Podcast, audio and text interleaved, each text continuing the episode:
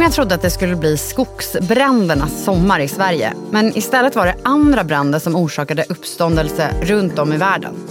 Koranbränningarna och krisen som följde har fått Sveriges säkerhet att äventyras. Men äventyrar det här även regeringssamarbetet?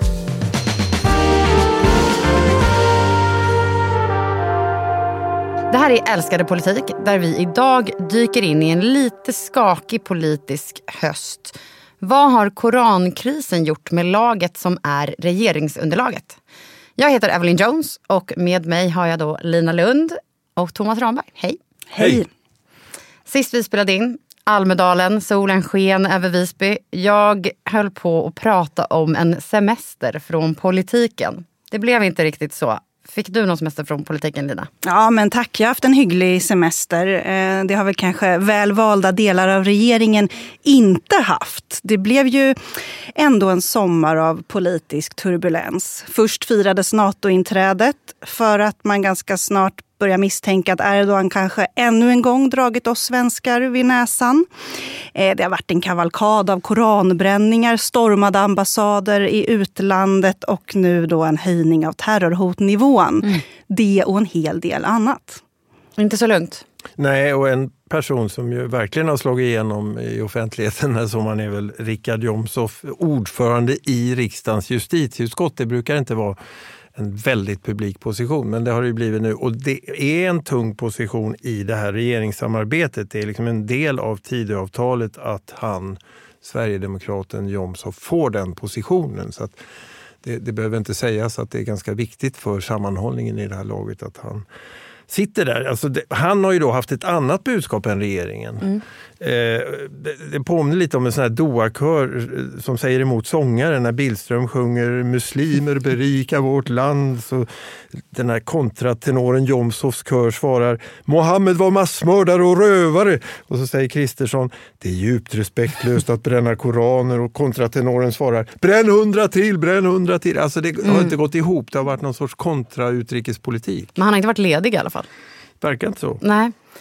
Och redan innan NATO-toppmötet så började ju regeringen att hinta om att det kanske skulle kunna bli aktuellt att ändra i ordningslagen för att på så sätt kunna stoppa koranbränningar utan att tumma på yttrandefriheten var man noga med att säga från ministerhåll.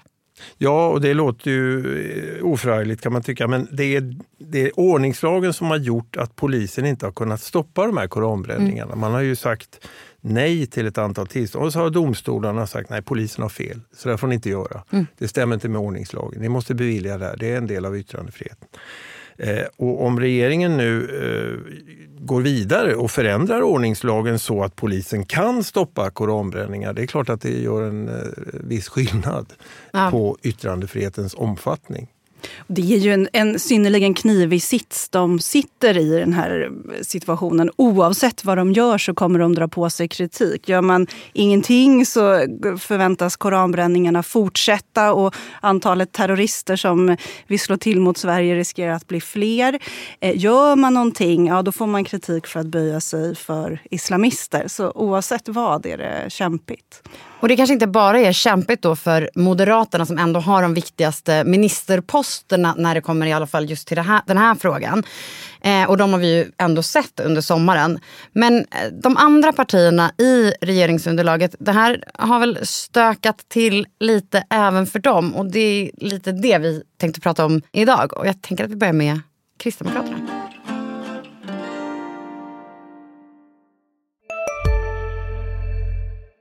Har du också valt att bli egen? Då är det viktigt att skaffa en bra företagsförsäkring. Hos oss är alla småföretag stora och inga frågor för små. Swedeas företagsförsäkring är anpassad för mindre företag och täcker även sånt som din hemförsäkring inte täcker. Gå in på swedea.se företag och jämför själv. Alltså äter du i duschen? Nej, det gör jag verkligen inte. Men alla gör ju det nu. Duschsnacks, Frans. Vilka är alla? Ja, men alla på TikTok och bloggar och allt möjligt. Så det är, de har en tallrik i duschen och så är det lite så här oliver och ostbågar typ. Nej men gud, tapas. Där drar jag gränsen. Jag, jag kan sträcka mig till duschöl. Men annars så får man torka sig innan man hugger in på godsakerna. Ja, men lyssna på Nära vänner, en podd med mig Fanny och dig Frans med Expressen. Viktiga nyheter. Vänner, Sverige har de senaste månaderna försatts i ett mörkt säkerhetspolitiskt läge. Ebba Busch höll sitt sommartal som fick en hel del uppmärksamhet. Vad var det Ebba ville ha sagt i sitt sommartal, Thomas? Jag tror hon försökte hantera just den här situationen. Hon spände ju bågen väldigt hårt före valet och i samband med de här påskkravallerna mot Rasmus Paludans eh, koranbränningar. Eh, där, där, hon sa att det här det är ett stresstest på vår demokrati. Eh, det är viktigt att det finns en möjlighet att, att göra sådana här aktioner. Det borde vara möjligt att bränna både Bibeln och Koranen i alla områden i Sverige då med anspelning på att det här var i förortsområden med många muslimska invandrare. Mm. Det där är ju faktiskt bara ett och ett halvt år sedan.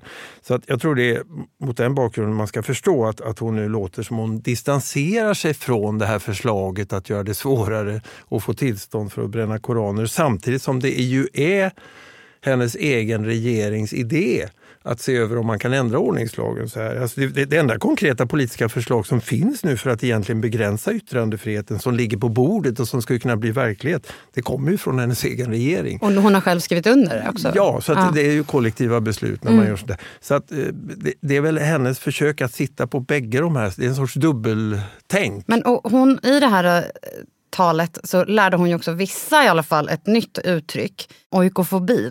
Det är inte logik som driver dem som nu plötsligt vill se någon form av blasfemilagar. Jag menar att det är rädsla och möjligen också oikofobiskt självhat. Enligt Nationalencyklopedin så är det ett ord som eh, betyder en irrationell rädsla för sitt hem och som främlingsfientliga kretsar kommit att använda om en påstådd motvilja mot den egna kulturen och inhemska traditioner. Och det uttrycket fick en hel del uppmärksamhet. Jag, jag, tror att folk som lyssnar tänkte, ska jag behöva googla Oidipuskomplex en gång till? Tusan det? det betyder igen. Det är så ovanligt ord. ja, eller hur? Ja, men det, det är ett begrepp som eh, har använts av Sverigedemokrater. Vi har den SD-nära tankesmedjan Oikos. Eh, många till höger och mitten som läst filosofen Roger Scruton känner igen sig i det, men det har kanske inte riktigt fått genomslag i, i det svenska politikerlingot förrän nu. Mm. Och jag tyckte det var intressant i Ebbas sommarprat. Hon brukar ju ofta sägas vara den som så lätt går genom rutan. Hon talar slagkraftigt i one-liners, viftar med en falukorv och använder ord som folk begriper. Men i det här sommarpratet så var det inte bara oikofobi hon använde utan också ett annat begrepp som sticker ut lite grann. Finlandisering. Så kallade man under det kalla kriget den process som pågår när ett land väljer att självmant ändra sina lagar och bryta mot sina egna principer, inte av direkt tvång, men av rädsla. Det visste inte jag vad det betydde. Och finlandisering betyder ju då inte att man har liksom en snabb och smärtfri NATO-process som inte kantas av koranbränningar och, och cirkuskonster. Eh, nej, det är ju ett liksom, historiskt begrepp som syftar på hur Finland under kalla kriget tvingades gå balansgång gentemot Kreml för att inte reta upp Sovjet i onödan. Och det här skedde ju då med hjälp av en viss eh, självcensur. Och nu varnar ju Ebba Busch för att Sverige skulle kunna vara på väg väg att slå in på en sån bana om vi då nu börjar böja oss för eh, islamister. Och jag tyck, det är intressant hur, hur eh, det så ofta i den svenska debatten används historiska begrepp. Eh, ibland lite lättvindligt eh, för att vinna olika politiska poänger. Eh, finlandisering det eh, syftade syftade på en situation där Finland hade invaderats av Sovjetunionen, förlorat stora territorier och låg inklämd mot en supermakt med massa kärnvapen och skulle gå en balansgång. Det vi diskuterar i Sverige idag är en ändring av ordningslagen. Mm. Eh, och det, de här historiska referenserna förekommer på fler håll. Ta alla paralleller till 30-talet. Eh, ta Tidöpartiernas förslag om en plikt för anställda inom välfärden att eh, ange papperslösa. Det har kallats för ett DDR-samhälle. Och man kan ogilla förslaget och kritisera det men DDR var ju liksom en diktatur där den som drog ett politiskt skämt eller läste fel tidning riskerade att hamna i fängelse. Mm. Jag tycker det här med finlandisering, det dramatiken i, i den historiska parallellen, eh, att den är på så hög nivå kan ju antingen tolkas som att hon tänker som Åkesson gjorde, alltså invandring av muslimer är vårt största utländska hot sedan andra världskriget. Det är liksom den nivån. Eller så har hon möjligen inspirerats av en krönika jag läste i Svenska Dagbladet som just använder den här liknelsen. Att journalister och forskare och lärare, det offentliga Sverige har ljugit om invandringens effekter. Det har funnits en offentlig lögn och det är liksom parallellen till den debatt som fanns i Finland då, att man inte sa sanningen om Sovjetunionen. Alltså det, det är möjligt att det är så enkelt att någon, hon eller hennes talskrivare har läst den där. Man skulle vilja att det var en fluga på väggen när talet spånades fram på ja. KD-högkvarteret. Ja, för jag tror inte det är sån här... Ebba Buschs generation är inte uppväxt med begreppet finlandisering. Liksom. Så KD vet inte riktigt vilket ben de ska stå på. Och så finns det ju ett annat parti, ett parti som dansar kring spärren där det har snurrat till sig rejält. Att kalla Mohammed för massmördare. Vad gör de nästa gång? Jag tror att eh, gränsen går om de skulle börja uttala sig på samma sätt om judar. Det är ju inte omöjligt, men det är, där går absolut en gräns. Lina, vad är det som har hänt i Liberalerna? Ja, vad hände inte i Liberalerna? Mm. Nej, men det har ju blivit en följetong vid det här laget. Liberalernas vånder inför samarbetet med SD. Vånder som de ständigt visar upp också offentligt. Det har liksom inte gått en vecka utan att nytt salt strös i de redan öppna såren. Och ja, nu var det ju då Richard Jomshof som langade fram ett helt saltkar i och med det här twittrandet om Mohammed. Och det fick ju fart på liberaler och mest fart fick det ju på Carl B Hamilton. Liberal, greve som haft någon sorts klippkort till riksdagen under de senaste 30 åren. Mm. Gammalgamet kan man säga. Ja, och akt ett då i det här dramat var ju att Hamilton krävde Jomshofs avgång som utskottsordförande från justitieutskottet. Där gick gränsen för hur man kan uttala sig i den positionen. Men det var ju samtidigt som att kasta ett köttben till den rödgröna oppositionen. De har ju sedan länge identifierat Liberalerna som den svaga länken i regeringen. Eh, och eh, här såg de då sin chans att tvinga Liberalerna att på något sätt visa sitt rätta ansikte. Vilken sida står de egentligen på? Och akt två i dramat var ju då när den samlade oppositionen för första gången kallar till en gemensam presskonferens. Vi har Vänsterpartiet och Centerpartiet på samma scen tillsammans för första gången. Och även de kräver då Jomshofs avgång. Eh, han äventyrar Sveriges säkerhet menar man med, med sina utspel. Och då hänger det plötsligt på Liberalerna igen? Akt tre i detta Förlåt. drama. Liberalerna fegar ut. Här ska man inte byta någon utskottsordförande.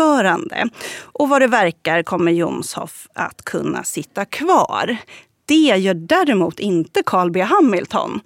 Eh, ironiskt nog är ju han den enda som fått gå i den här affären hittills.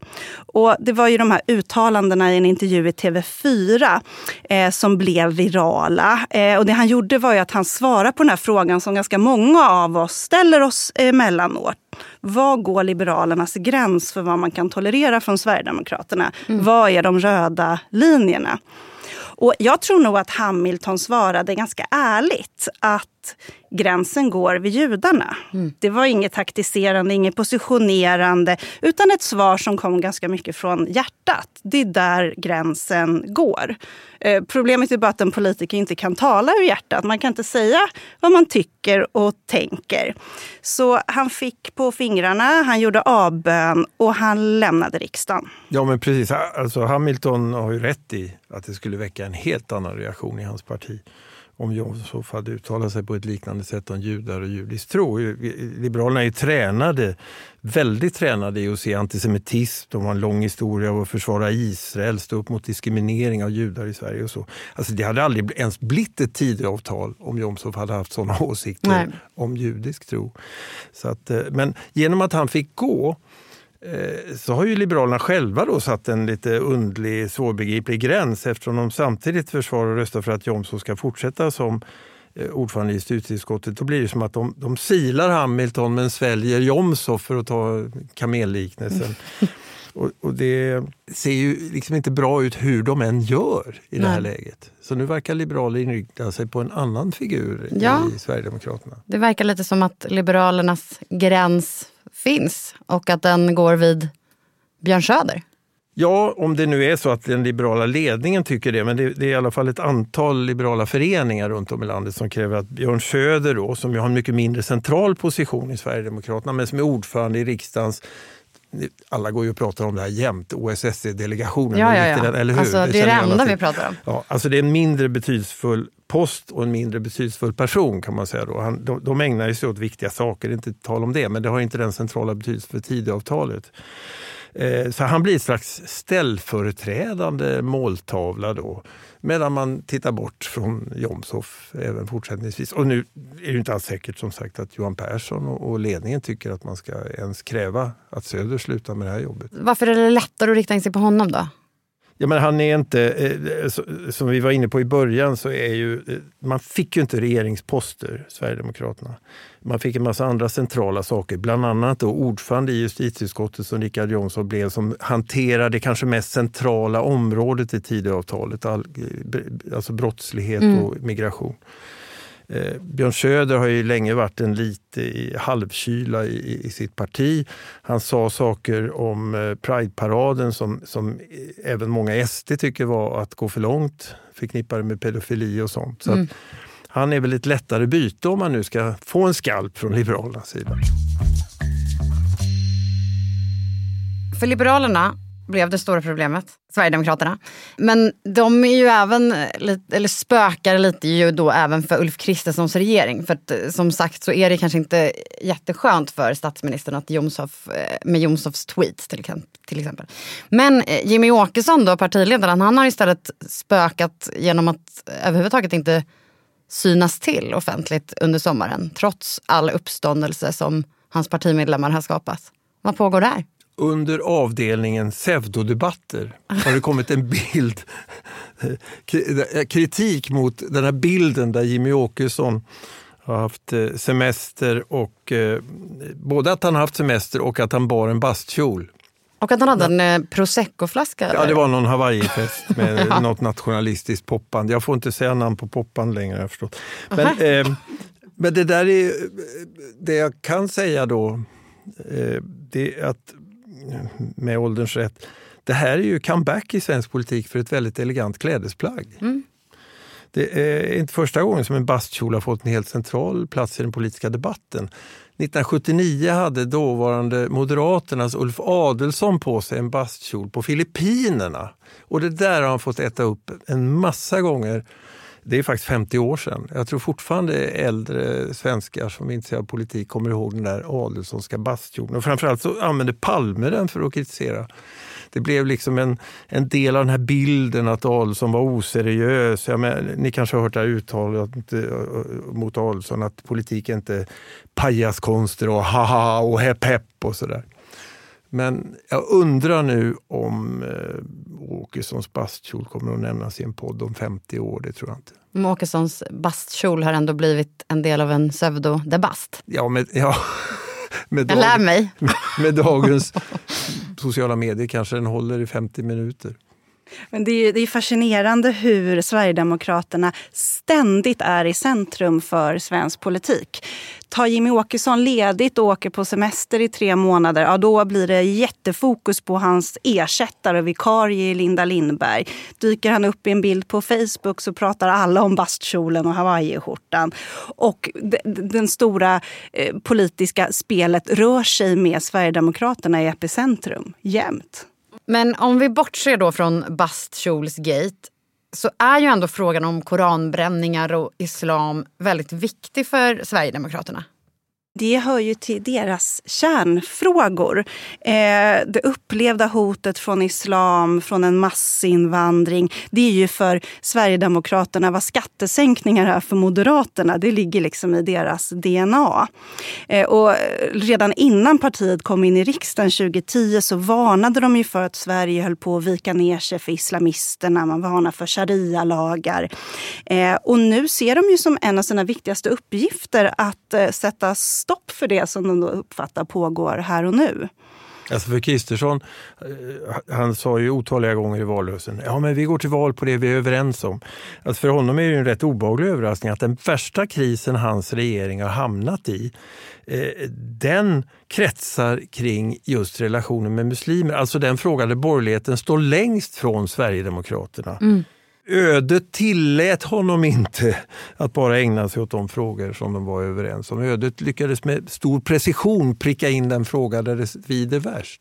Och det har ju under året knarrat i flera frågor vad gäller samarbetet mellan SD och regeringen. Vi har haft nivån i reduktionsplikten, det var EU-förslag om att eh, förbjuda förbränningsmotorer och de här diskussionerna kring migrationspakten. Men aldrig har ju tonläget från SD mot regeringen varit varit så högt som i de här frågorna om hur man ska hantera eh, islam. Och varje gång Kristersson eller Billström har tagit avstånd från en hängd Erdogan-docka eller en koranbränning så har Sverigedemokraterna slagit bakut. Det har hotats med regeringskris och som vi hörde här, man har mer eller mindre uppmanat till bokbål. Det förstör ju också eh, Kristerssons, eh, justitieminister Gunnar Strömmers och Ebba Buschs bild av att man inte tänker inskränka yttrandefriheten. Därför att Åkesson ger ju en helt annan bild. Han säger att han är helt emot det här förslaget om att ändra i ordningslagen. Han beskriver det som eftergiftspolitik och mot hot och påtryckningar från islamister och diktaturer och sådär. Sverigedemokraterna kommer aldrig att vika sig för islamister. Och i det här fallet då när det kommer till då den här utredningen om att titta på ordningslagen. Då har till och med Jimmie Åkesson sagt att Sverigedemokraterna går i opposition mot ja. Ja. Ja. Och vad betyder det då? Av, av dem, med de argumenten. Alltså, mm. som jag, ja, det betyder ju att det, det hänger på att man får stöd från andra partier om man nu väl kommer fram till ett lagförslag när den här utredningen är klar. Och, eh, Socialdemokraterna har ju hittills sagt att de är emot det där också. Mm. Så att eh, det är väl fråga om det där kanske bara stannar som en sorts eh, användbar signal till eh, Turkiet och de här staterna som nu har varit arga på Sverige och andra att man, ja men vi försöker göra något åt det här. Mm. Men eh, det behöver liksom aldrig infrias sen kanske. Men så att om då, vi, vi, innan sommaren så summerade vi ju ett år med eh, Tidegänget och nu säger du att visst det knarrade lite. Det har knarrat förut men inte i såna här kanske lika livsavgörande frågor för de olika partierna. Så att om de var glada innan de gick på sommarlov, inom citationstecken, rent samarbetsmässigt i alla fall. Är det lite mer svajig dynamik i Tidegänget nu när de går in på årskurs två i den här samarbetsskolan? Ja men det är det ju, det får man ju säga, helt mm. klart. Absolut. Eh, de har hamnat i, precis som varje regering, i någonting som de inte hade planerat för. Regerandet tas alltid över av någon annan kris. Det kan vara en ekonomisk kris, det kan vara kriget i, som, som Magdalena Andersson råkade ut för. Det kan vara eh, flyktingsituationen och pandemin som mm. Löfven hade. Reinfeldt hade en ekonomisk världsdepression. Alltså det blir aldrig som de har tänkt sig.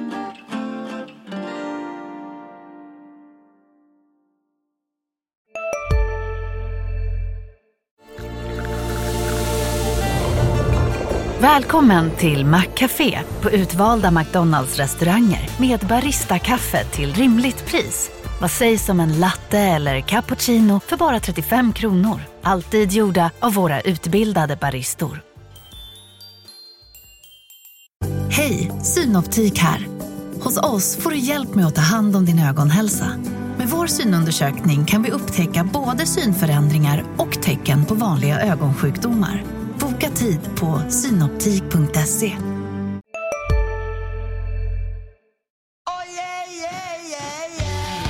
Och då var det övertid och vi kanske då så här efter sommaren hade tänkt att vi skulle prata om någonting lättsamt men det går ju tyvärr inte eftersom att Thomas har en väldigt viktig sak att säga, en ursäkt att framföra.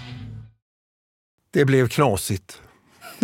Jag säger som Carl B Hamilton, jag kanske måste gå samma väg också om ni i, i det här poddpartiet eh, känner att det är viktigt. Men... Vad var det som hände den 28 juni i år i en trädgård i Almedalen som skapade ett sånt trauma bland många lyssnare? Ja, alltså det, jag påstod att fel popgrupp spelade på eh, Mona Salins sista Almedalsuppträdande 2010 innan Mona kom på scen. Ja, men hon Start. satt ju nära. Jag har lite kända artister så jag vet att Broder Daniel inledde något år.